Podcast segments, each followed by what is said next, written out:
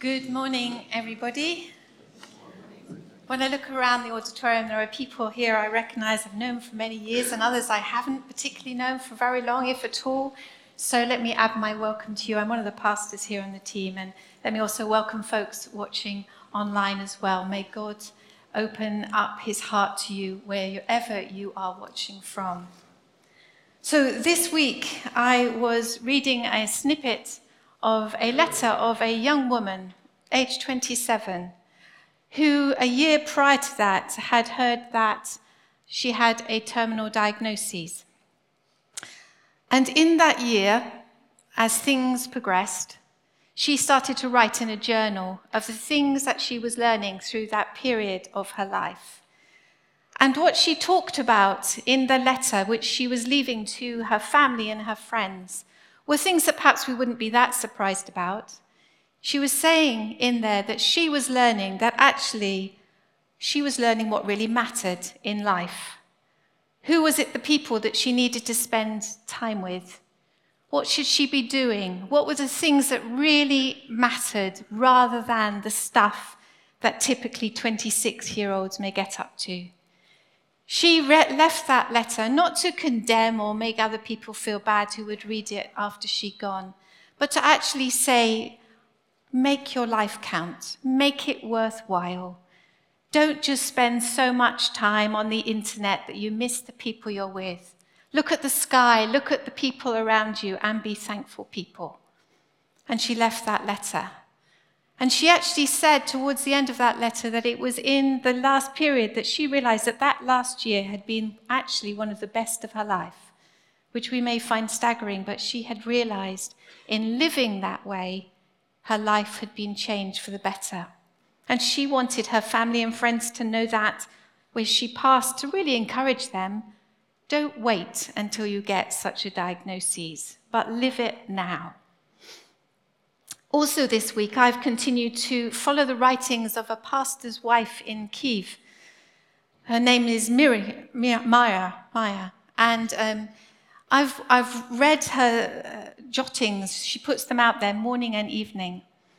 And through this wartime, I found it encouraging and um, just drawing to realize what is it like to be in a war zone as a Christian. And she talked about, uh, she has talked about how for her and her church, right from the very beginning of the war, they would actually continue to meet in their rooms that they had in Kiev because they knew it was so important to worship, so important to gather together, to read scripture, to pray, to be there to encourage each other. They have videos of them in that place. And this was something that they had found as a church was vital for them as a group of followers of Jesus, even in a war zone, even when the air raid sirens were going. Now, Kiev, as we will probably know, has had less missile attacks in the last period.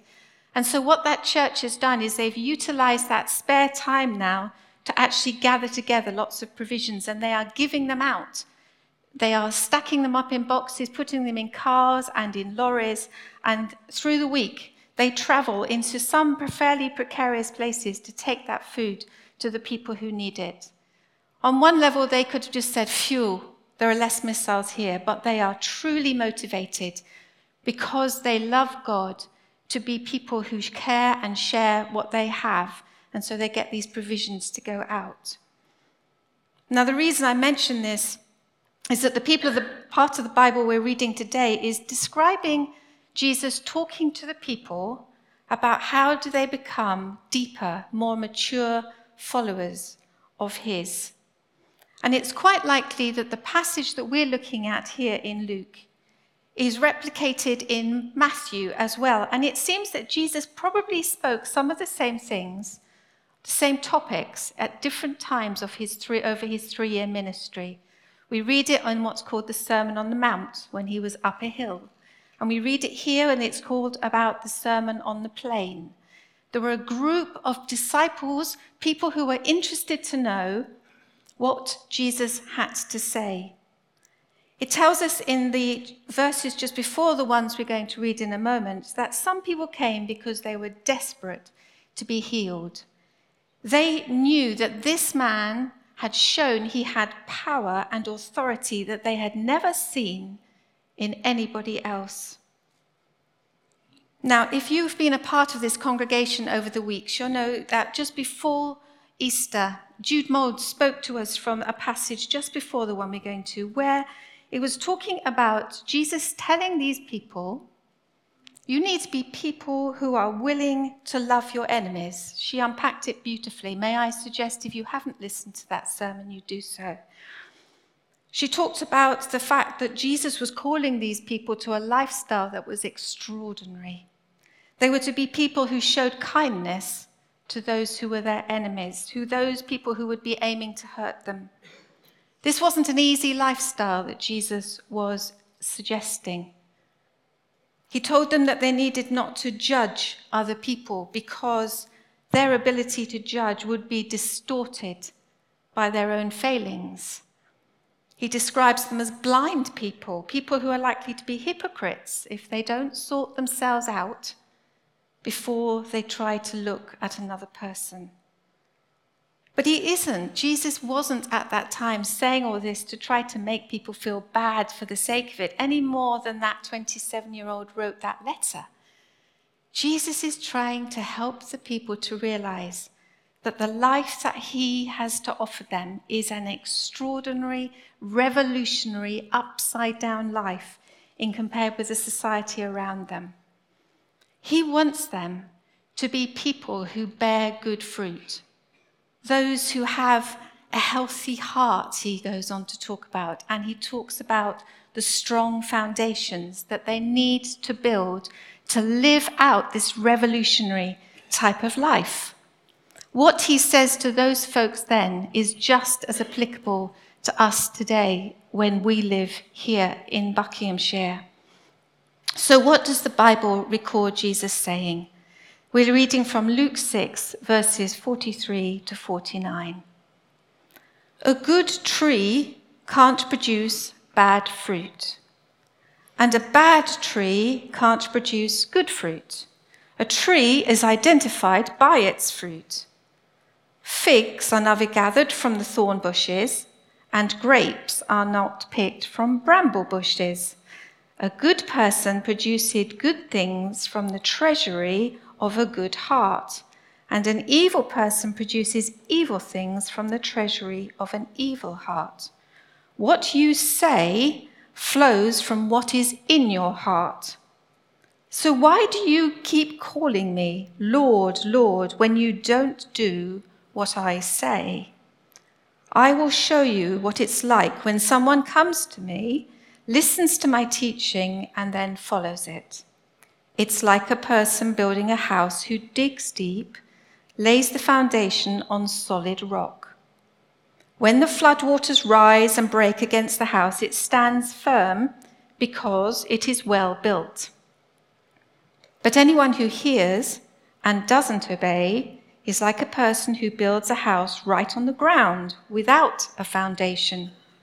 When the floods sweep down against that house, it will collapse into a heap of ruins. Possibly verses you may, if you've been a follower of Jesus for many years, will be very familiar with.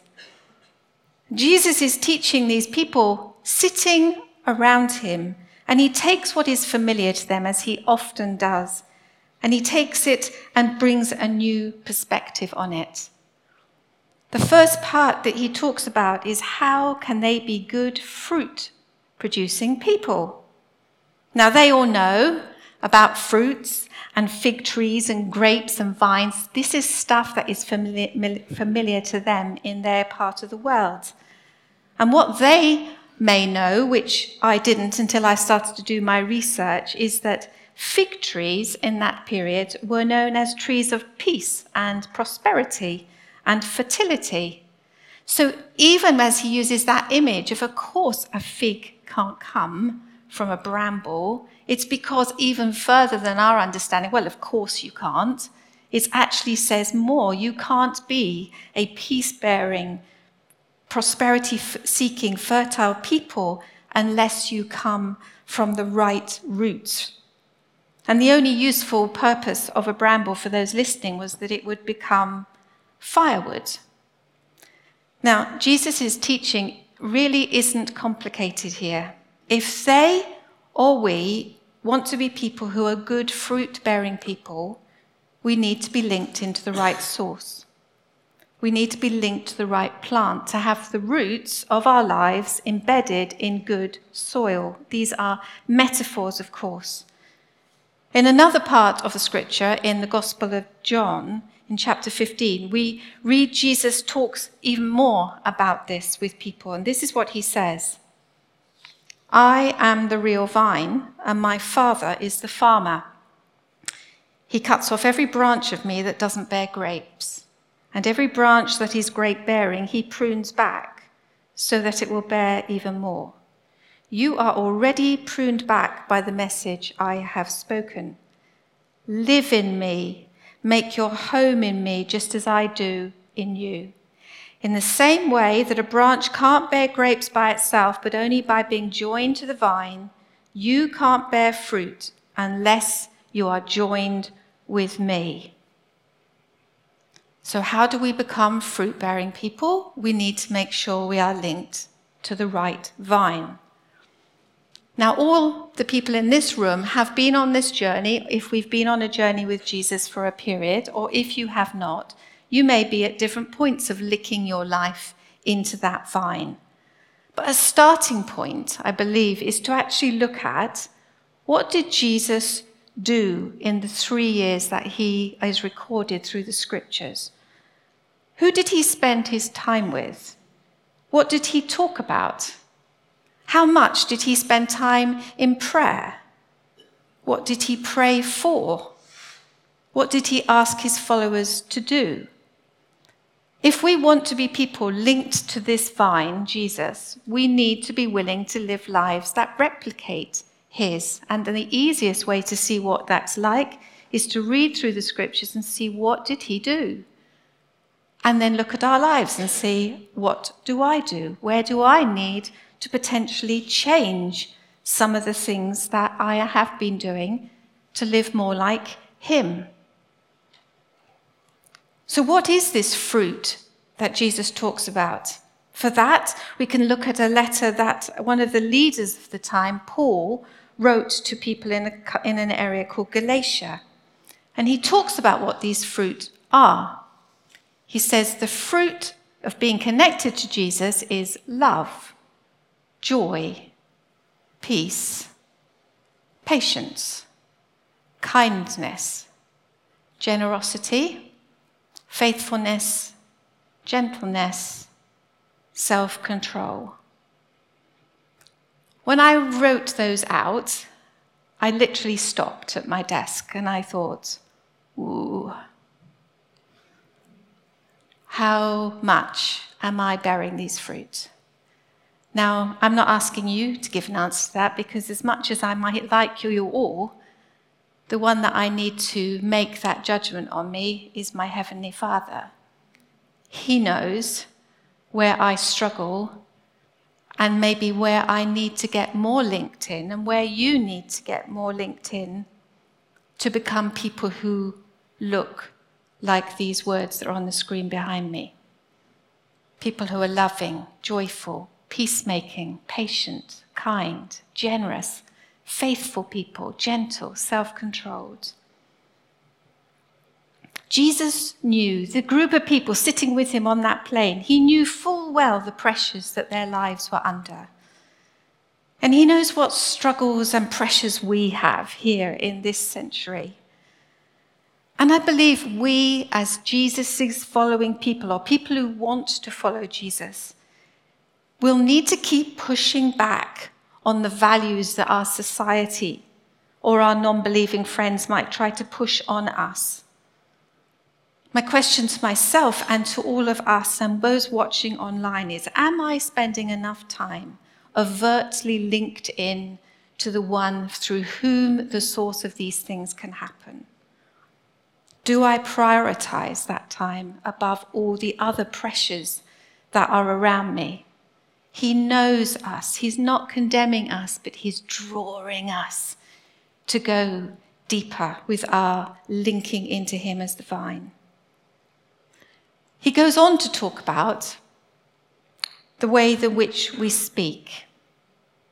He says that what comes out of our mouths is representative of what our hearts are like. And I'm not sure you can see due to the scale of that.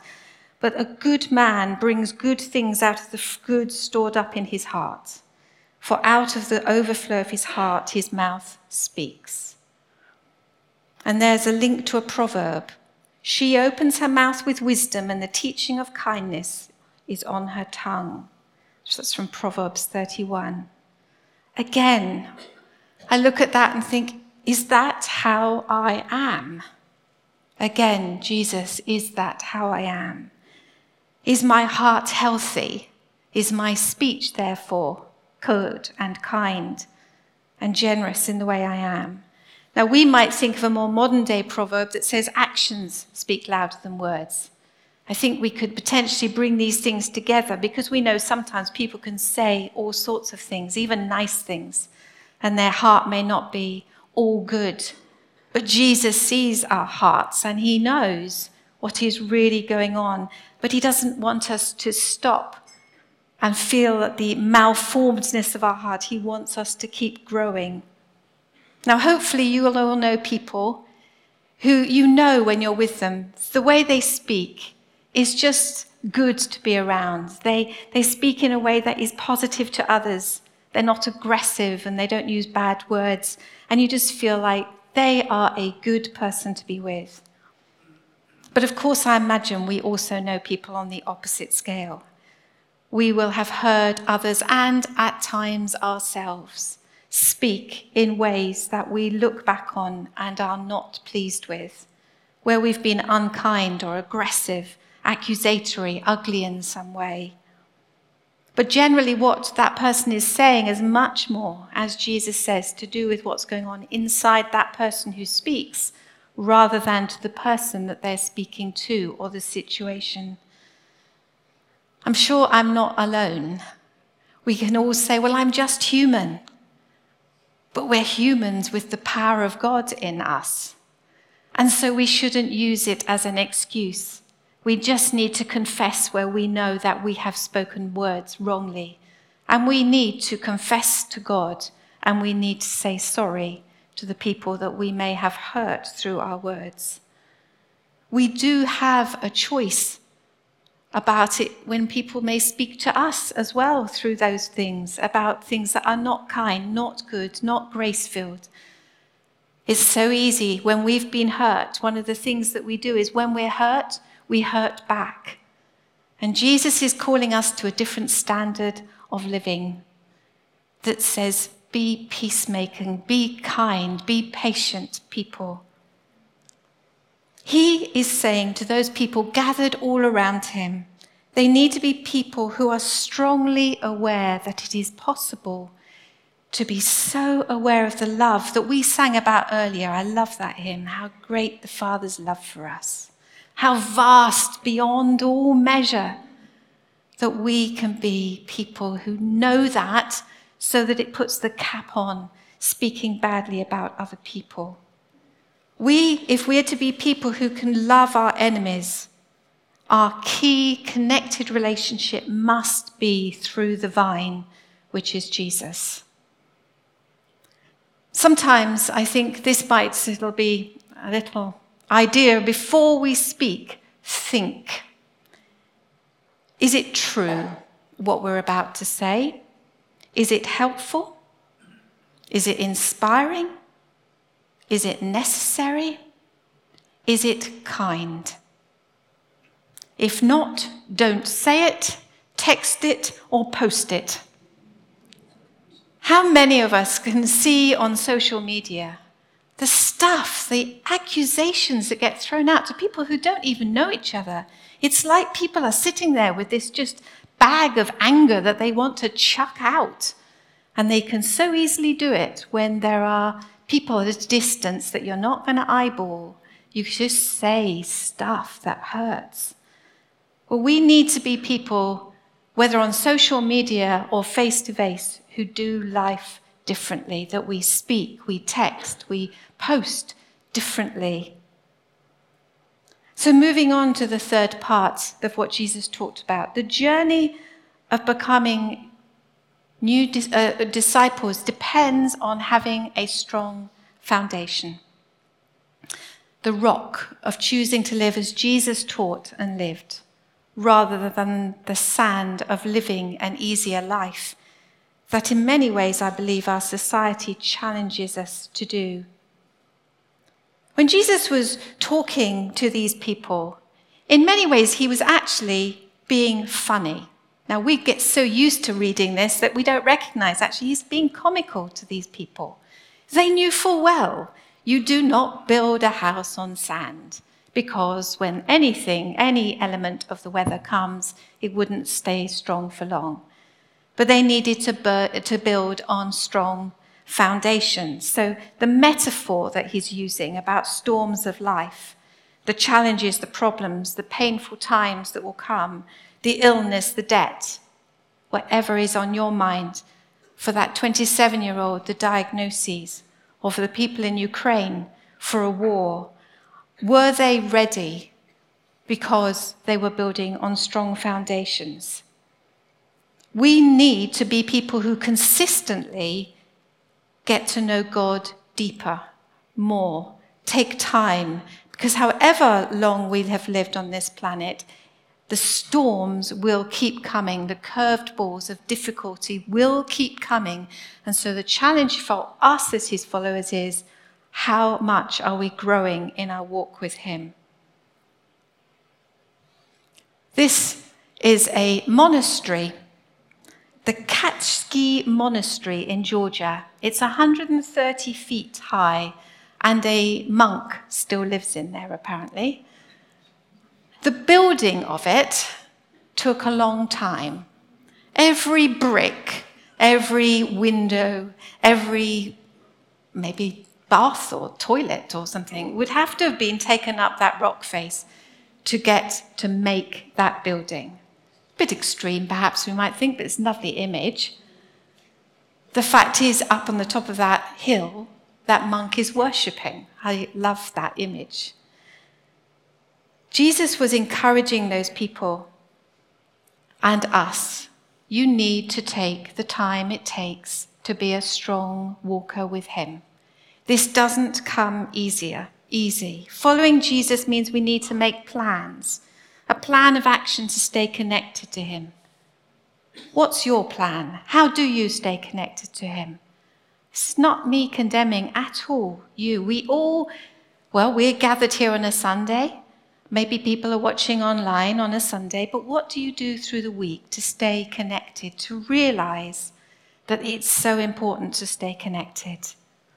Jesus challenges these people. We don't like challenge. He says to them, Why do you call me Lord, Lord, and do not do what I say? I will show you what he is like, he who comes to me and hears my words and puts them into practice. It's a reality. Jesus calls us to listen, listen to what scriptures are teaching and teaching this morning, and then we need to be people of action. Action for our own lives, action for the community in which we are living in, action for this world. We need to be people who recognize we have a responsibility. This is not just about our lives individually. Like I said, those Ukrainian folks could have just been sitting in Kiev, much happier now because they didn't have the missiles landing on them. But they were motivated. They are motivated. The Greek word that Jesus uses for hearing is much more than just hearing. You're hearing me now. But it's hearing with an understanding, with a comprehension that says, do this. Don't just sit and be a listener. It is challenging what Jesus is saying to them. All those sitting out on the plain with Jesus had come to him because they knew he was different to the other teachers that they'd ever heard. He had shown them that he had power. He had power to heal, to drive out demons. This was a man unlike any other. He is God in human form. He is worth listening to. But this teaching is revolutionary. It is not just have your normal life and add something onto it. Just come to church and live a bit differently, be nicer. This is about having our hearts changed by the power of the Spirit working in us. We can't live like this if He is not enabling us to do it. And so we need to be people who stick to Him, who walk with Him in ordinary things, whether you're going into an office meeting or Tesco's or picking your children up, wherever you are, He's interested. He wants you to be that fruitful people to those that you meet. We read in the scriptures in Luke 13 that Jesus knew that there would be people who would say, This is too hard. This is too difficult to do. And today you might be sitting here or watching online and thinking, Too much. Too much giving up of my own way. Too much not having it my own easy life. But there are other people sitting there on that plain who are literally captivated, totally listening. You know, when you see people who are absolutely listening and they just want to take on everything that they're hearing and do something about it. We need to be people who are captivated. The more we read the scriptures, the more we speak about Jesus to other people, the more that we actually do some sort of study with others the more we go, wow, this is good. I was this week spending time with a new believer doing a Bible study. And afterwards I said, I've really enjoyed this. And she was like, But you know all of this. I was going, Yeah, but it's still amazing. It still just never makes me go, Wow, this is exciting. This is, this is a life unlike any other. Jesus challenges people whoever wants to be his disciples must deny themselves, take up their cross daily, and follow him. That's tough. We can't do it without the Holy Spirit helping us. Our society in which we live is saying something very different. It's saying, enjoy your life. Enjoy everything you do. If you have money, spend it on yourself or maybe your friends and family, yes, but Primarily, it's about one's own smaller cohort. So to choose to follow Jesus is to act differently. The more we understand and are captivated, the more we just want to do these things. Building a mature foundation of faith is a lifelong journey until the day Jesus takes you home. But he's got plans and purposes for you every day. He doesn't want us to just settle on the plain. He wants us to keep going, keep walking more closely with Him. So, how is Jesus wanting you to change in any way? We have got, as a church, a website full of ideas about what steps we take. How do we go deeper with Jesus? The short term, well, not short term, the first step, then the ongoing steps, and then the big leaps. There are these pamphlets out there in the corridor, but it's also on the website. We also have other ways of three ways to share the good news. If you've not actually thought about how do I tell the story of what we're talking about, then maybe you need to pick that up. How do you step up your prayer life? How do you bring accountability? How do you build holy habits? These are all out there in the foyer in the corridor, and they're all online. Those are just some ways to be prompted. But my bottom line question to each of us today is what's Jesus saying to you? What is it about your heart, your speech, your fruit making that he wants to deal with? Not because he's accusatory, but because he loves you too much to leave you where you are. He wants you to be more captivated by knowing how amazing he is. Let me pray for us. I thank you, Jesus, that you spoke to those people all those years ago in a way that was actually very simple, very understandable. Each person in this room watching online, what are you saying to them? May they hear you and may they be people of action. Whatever it is that stops us doing that, show us the pathway through it. Help us to be so captivated, Jesus, by you, by your ways, that we are willing to take up our cross, willing to walk a narrow road, willing to stand against our society, and to enjoy a life of deep richness with you, both now and eternally.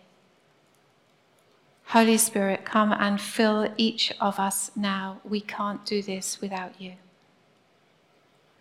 Fall afresh, I pray. Make us determined followers of yours. Amen.